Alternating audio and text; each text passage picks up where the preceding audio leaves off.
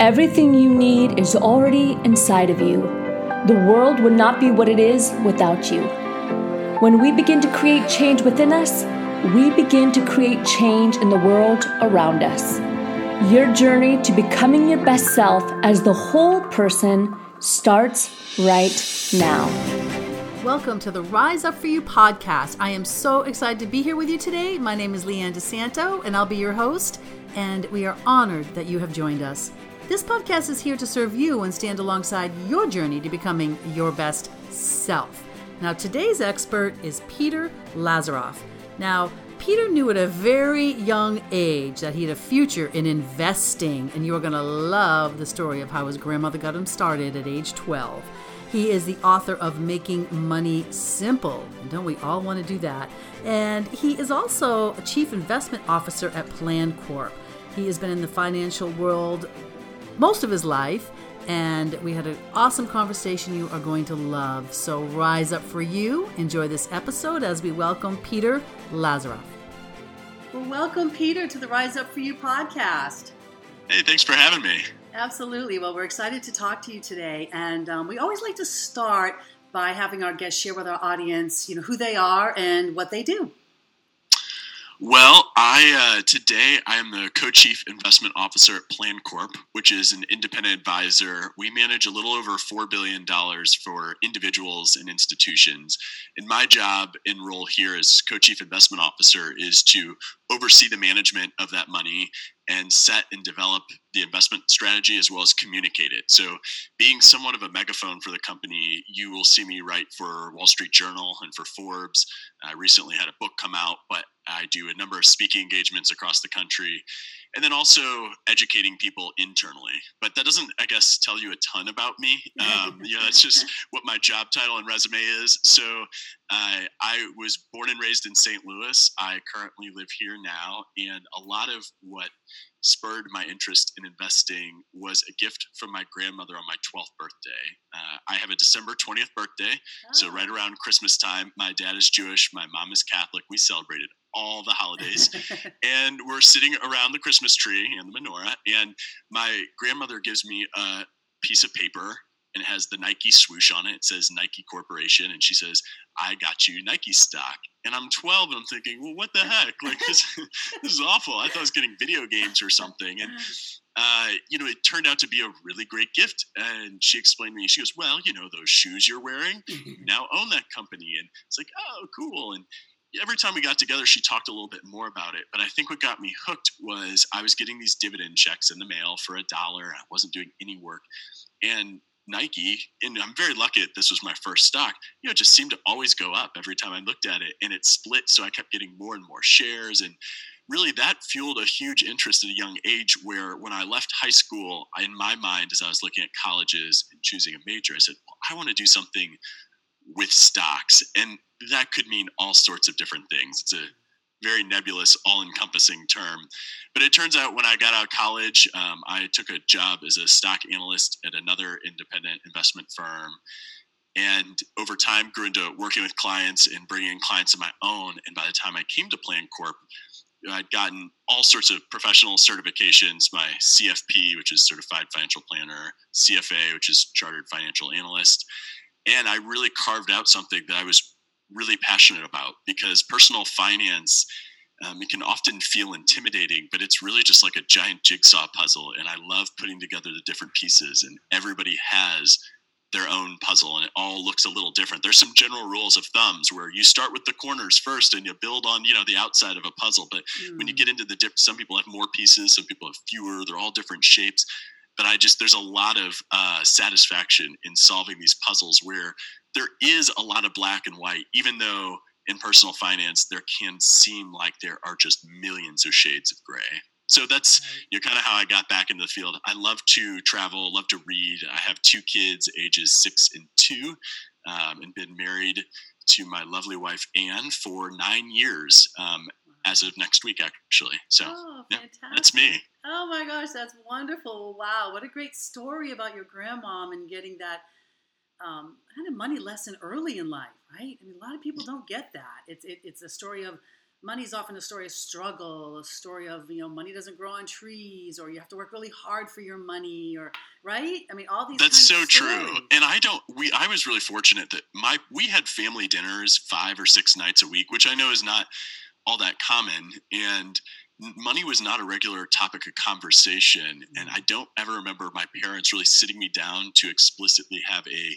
money lesson and if they did i probably wouldn't have listened honestly. Um, i think of my kids even though they're young i'm not sure they'll listen per se but you know my parents set a decent example. They i you know they always say it's important to not spend money if you don't have it um, and they don't really teach money lessons in school. And so i think having this this role model and my grandmother talking about these different things and she had started her own business late in life but she was very passionate about the stock market and how great it was and how insistent we need to do it that suddenly when i was getting my first set of jobs and i worked a lot of odd jobs at age like 14 you know i've refed basketball games and you worked in a medical filing room, room, but by the time I was 16 and waiting tables and working at a car wash, I was like, I gotta get that money into a Roth IRA. Which what weird 16 year old thinks that? I'm like, I promise, I'm way cooler than that. But apparently, um, I saw the light real early, and I was very passionate about it. And I'm really fortunate to have grown into a career that here as a kid is what I thought I wanted to do, and as an adult, roughly turned out to be correct. Mm, that's that's so cool. That's so cool, and it's so in alignment with what you're doing now and how you're serving your clients, which which is great. And I want to talk a little bit about that. You know, again, the money conversation can be really challenging for people. You know, and so when when clients come to you, or, or over the years, the people you've worked with, do you do you see any through line or common thread around this this fear around money? You know, when they're coming to you, are they coming to you for advisement of where to put it? um, how to earn more. Like, uh, I mean, I'm sure all those conversations come in, but what, what do you feel is the, kind of that, that biggest conversation around the fear and, and what they should do with their money? Yeah, I feel like one of the most, there are two common questions that come up when I first meet with people. And one is, am I doing the right thing? Or I just want to do the right thing. You know, they're worried about, they see it as right and wrong. Mm. And yes, there are mathematically optimal things to do, but there's also emotions that are very real. And so developing a plan that's cognizant of the feelings that money evokes for you and if you're married for you and your spouse you know, those are really important and chances are you and your spouse will have different emotions for money? So that's one big question. Mm. And a mm. lot of other people are very concerned with what everyone else is doing. So the other question I get is, well, what does everyone else my age or in this situation do? Mm. Which I think mm. is fascinating. We look for that social proof so often. And I think that's been even further i think that was ingrained in our species long ago. It's part of why our species survived and evolved together. But if you look at social media as a form of we're constantly looking for social uh, proof and acceptance you know it's a place where we can't talk about our money. And so by the time that you're sitting across the table for me it's usually because you realize you don't really have the time to do it yourself or you think maybe there's something you're missing or you just had a big windfall because you know unfortunately you inherited money from somebody who passed or mm-hmm. maybe you got a, a, windfall for a good reason like you got a big raise or you sold a business um, it's typically a fear of making a mistake that drives someone to the table and then from mm-hmm. there I think people are always surprised at what comprehensive financial planning looks like. So, a good example is I used to mow my lawn. I bought my first house in 2010.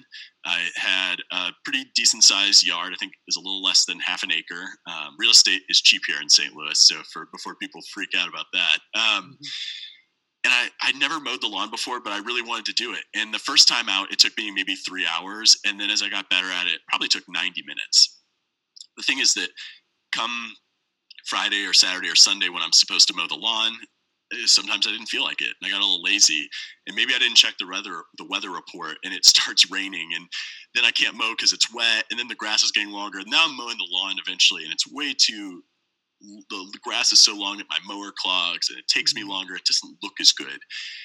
Look, I mowed my lawn; it got done. You know, I didn't kill my grass but the year we had our first child, we hired a professional to do it for $30 a week.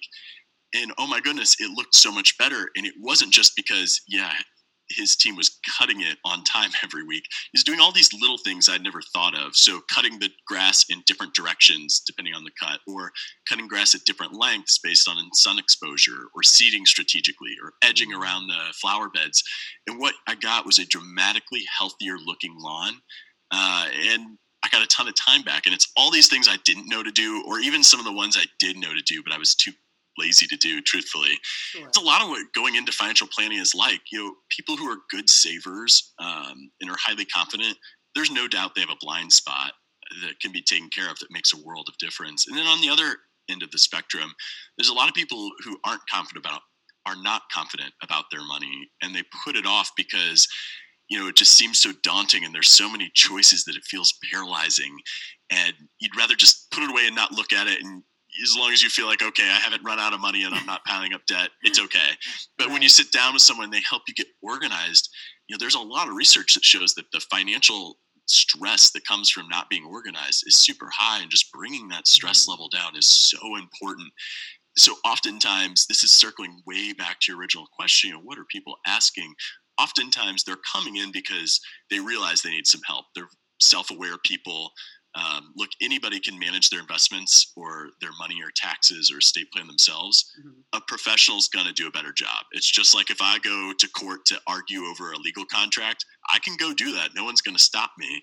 But a lawyer is going to do a better job. Um, people will stop me from doing a medical procedure, but obviously a professional there is going to do a better job. right. I think when you sit down and you start getting confident and you start having someone ask you questions that aren't all about dollars and cents, you know, most people will they'll be caught off guard a little and come back with this level of trust that's so important when you're working with somebody. It's so intimate. It's almost like going to a therapist when you're sharing all these details about your life. Um, And it's really, I think, a rewarding experience. Part of the reasons I love the profession um, and part of why I love those jigsaw puzzles I was talking about before. Yeah, yeah, you you have a lot of. Um, yeah, it's not just the mechanics of where do I put my money. It's the, all of the mindset and emotional backstories around it for people, right? Sure. And the fear and you know the the fear of like budgeting, right? And budgeting is kind of that dirty word that nobody wants to think about because that that means like I'm going to be restricted and not be able to do what I want to do. And but yeah, on the flip side, like having a plan and and uh, one of my favorite podcasters, Jocko Willink, talks about this like discipline equals freedom, right? To have totally. discipline it equals freedom in the long run. So, talk a little bit about that and, and how you maybe navigate those conversations because I think there's an overlap. Because um, in, in Rise Up for You, you know, we we have our six pillars, which is career, money, love, self worth, health, and relationships, like emotional intelligence, right? So, and those those pillars don't live in silos, right? It's like they all overlap everything. So, I love what you said about you know people and their their right and wrong. Like, I don't want to be wrong. I don't want to make a mistake. I want to do the right thing. But I see that a lot with people with their food and their relationship to food and their health and their body, right? Relationships to other people. Again, it's all. It, it, so I love this conversation that it it's all interwoven and everything you're sharing about probably how you have to coach and counsel people is so much around that emotional side. That's right. I think that there is so much, especially now, so much more study of human nature as it relates to finances.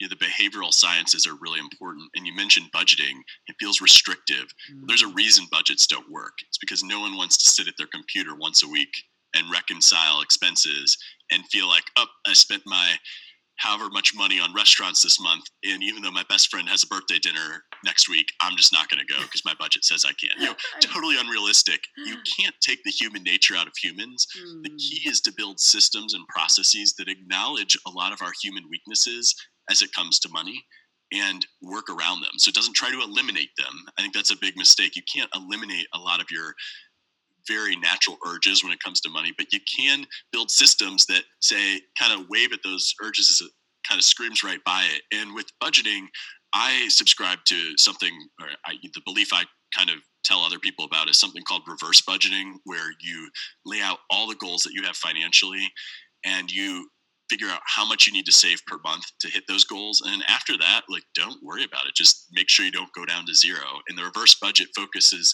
on on saving because you can't spend what you don't have. And by automating that, then it's something that as long as you're paying yourself first right away, there's really no opportunity for you to make a bad decision. It just mm-hmm. continues to save. A good savings rate can make up for all sorts of other financial errors that you make in your life. And I think there's um, something on my website. Uh, you can actually go to wealthworksheets.com to download the reverse budget. It kind of helps you set up that process. Um, one of the many worksheets you'll find on that page. But part of what I love about it is you had said it with the restrictiveness of a budget and when you have to cut back. If you think of oh gosh, I don't have enough. I have to cut back spending. No, no, you don't have to cut back spending. You're going to spend more on the things that are important to you. Mm-hmm. It's a very, you know, yeah, sure. Maybe it's the same thing, but there are lots of exercise you go through. And especially in this economy we live in, we're subscribing to all sorts of different things, you know, whether it's Netflix or in app subscriptions or, mm-hmm.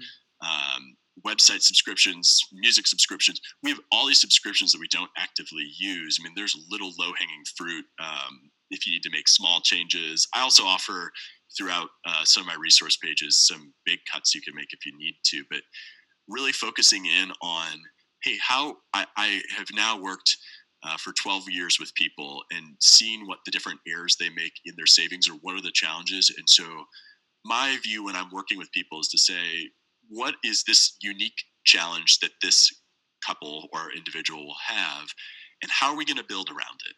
because I'm not going to change somebody. Yeah, right. because in reality, I'm not a therapist and I'm not a scientist. I'm not going to change your behaviors.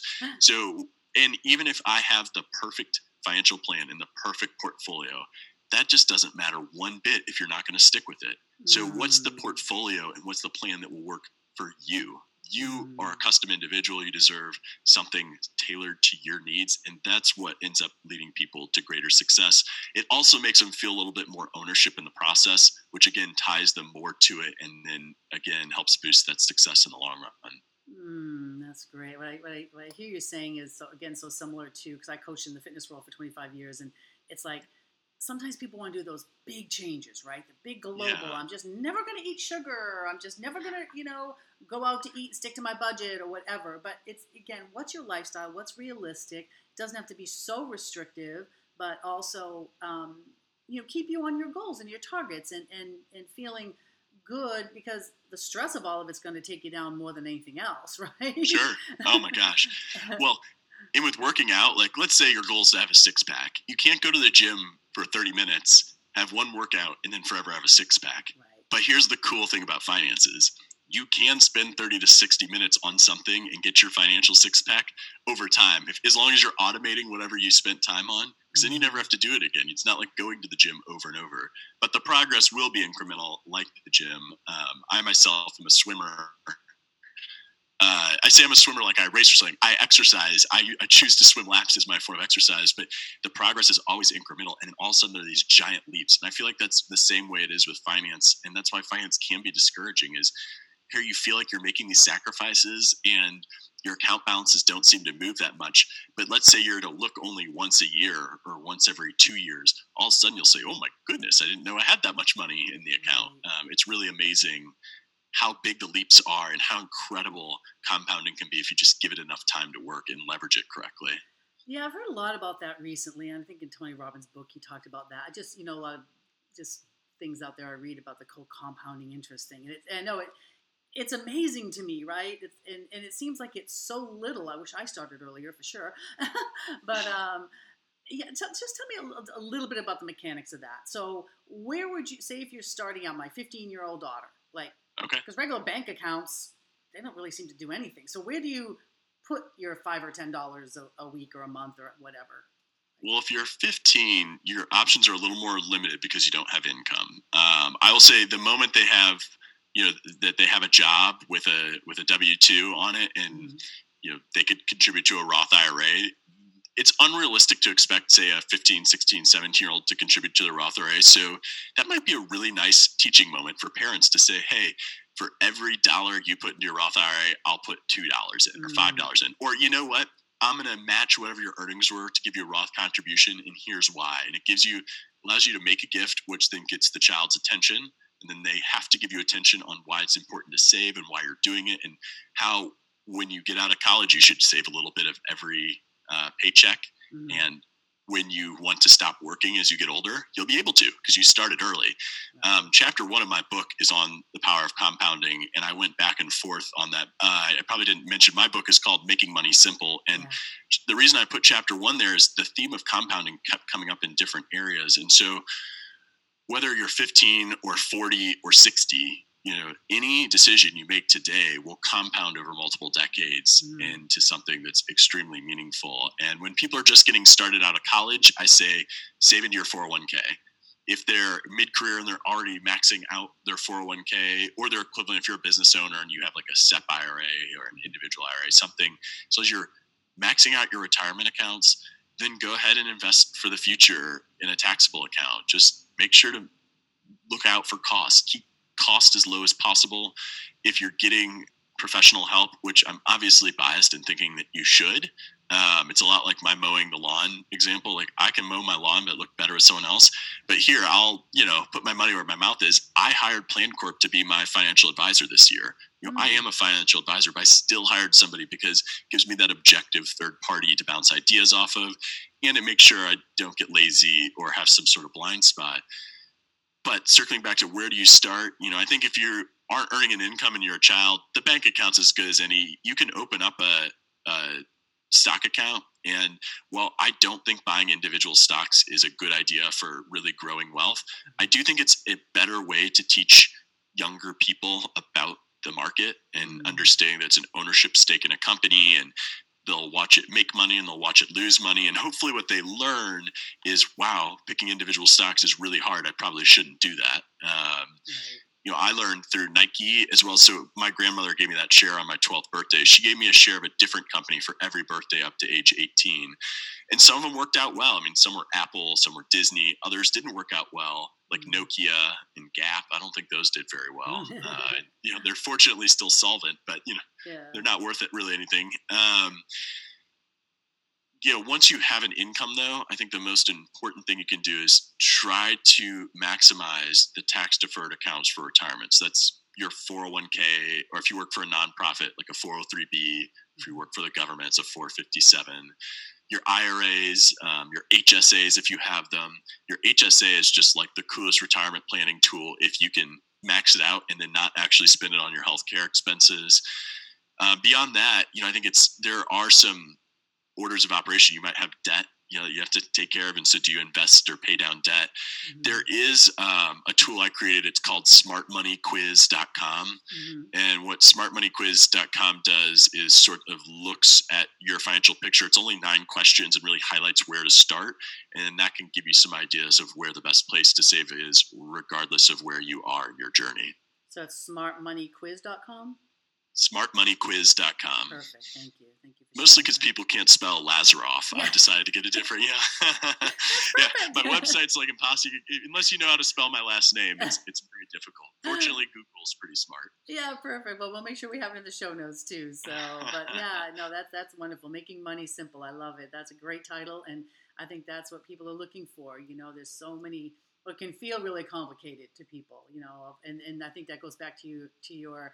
They don't want to make a mistake, but things seem right. really complicated and that's why it's so important to hire a financial planner you know or just like with any other thing yep. in your life right because you, you, if it's not your wheelhouse and you're going to spend more time what you could be making money in that time and pay someone else and and let someone else take that over yeah i mean i gotta admit i don't i i love taking care of everyone else's finances but i did hate taking care of mine i don't think i realized how awesome it was when i hired an advisor I'm like this is wonderful um who knew i mean for yeah. to as passionate as I am, I think it's it's I'm surprised that I waited this long, and it was because I had a hard time parting with the money, knowing I could do it, um, just like any sort of do-it-yourselfer would. Sure. But but it's really been a rewarding experience for me, and uh, I can't emphasize enough that everybody who's listening is capable of doing it themselves. That's why I often equate it to mowing your grass. Mm-hmm, you know, there's mm-hmm. a big part of Wall Street that makes it try to seem like it's super complicated, and you need our help mm-hmm. in order to you know succeed and that's not necessarily true. If you have the time and resources to get dedicate towards it, you can do it yourself.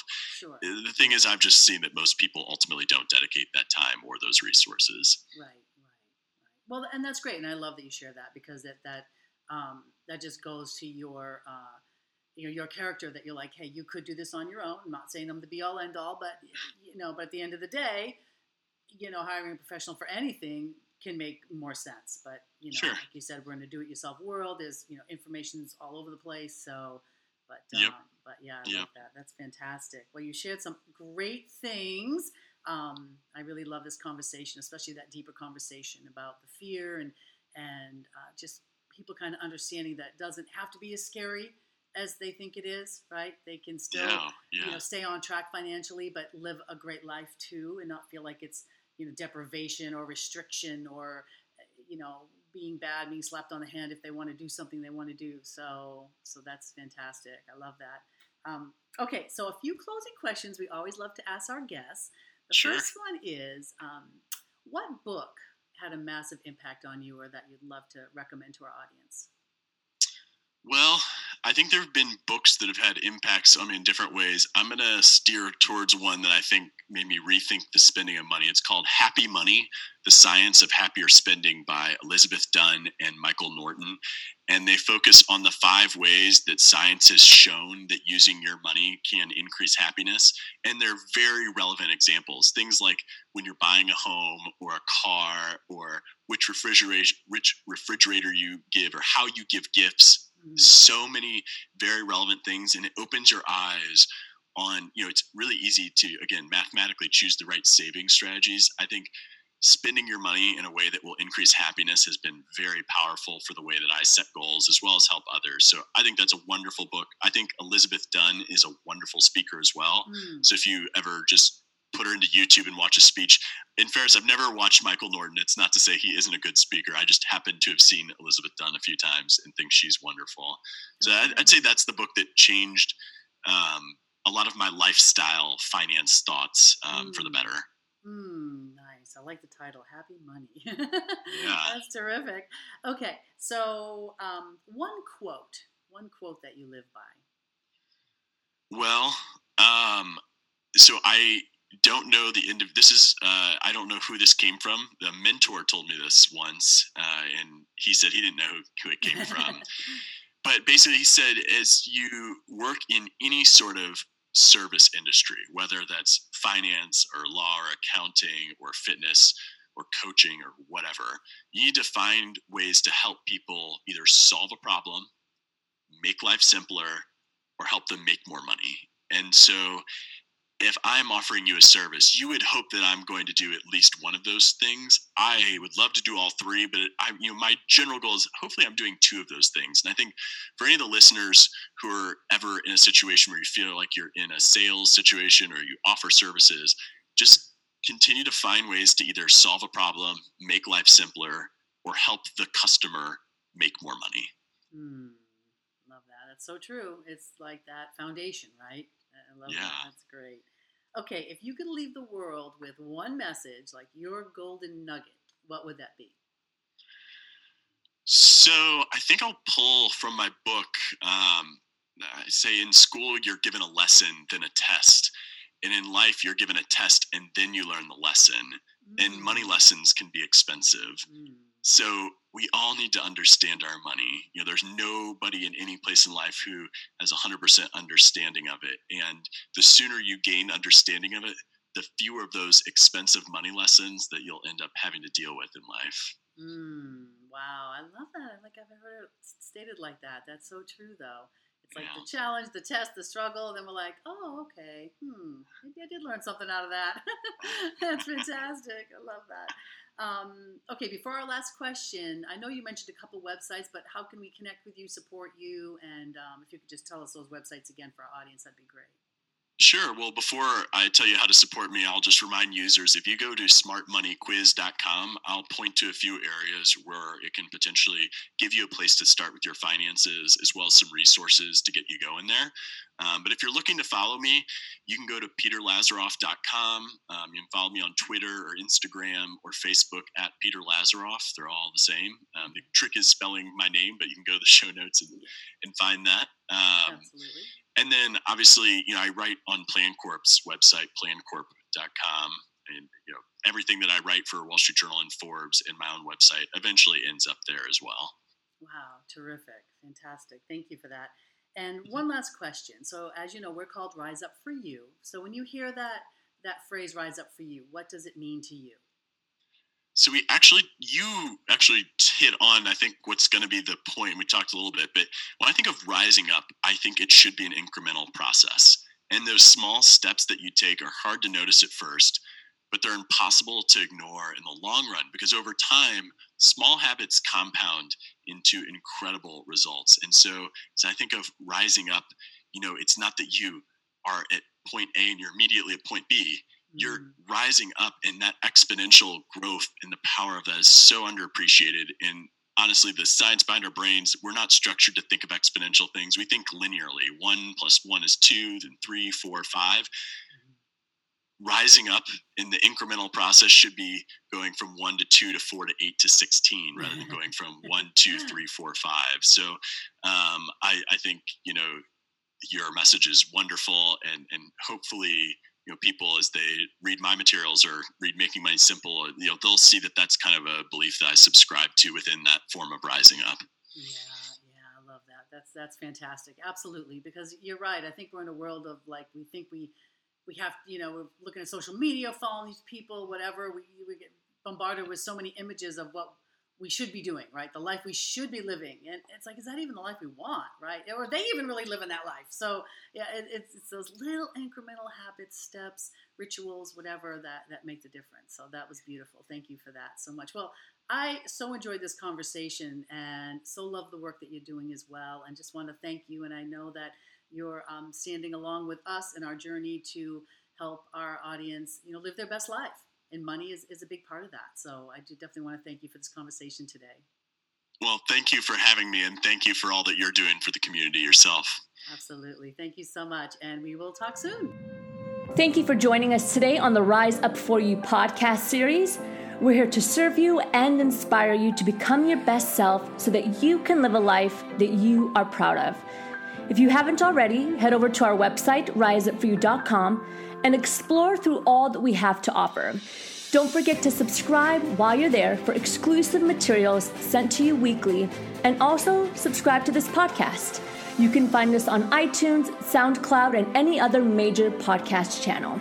Join us for our next episode, but until we meet again, rise up for you, be better today than yesterday, and prepare for a greater you tomorrow.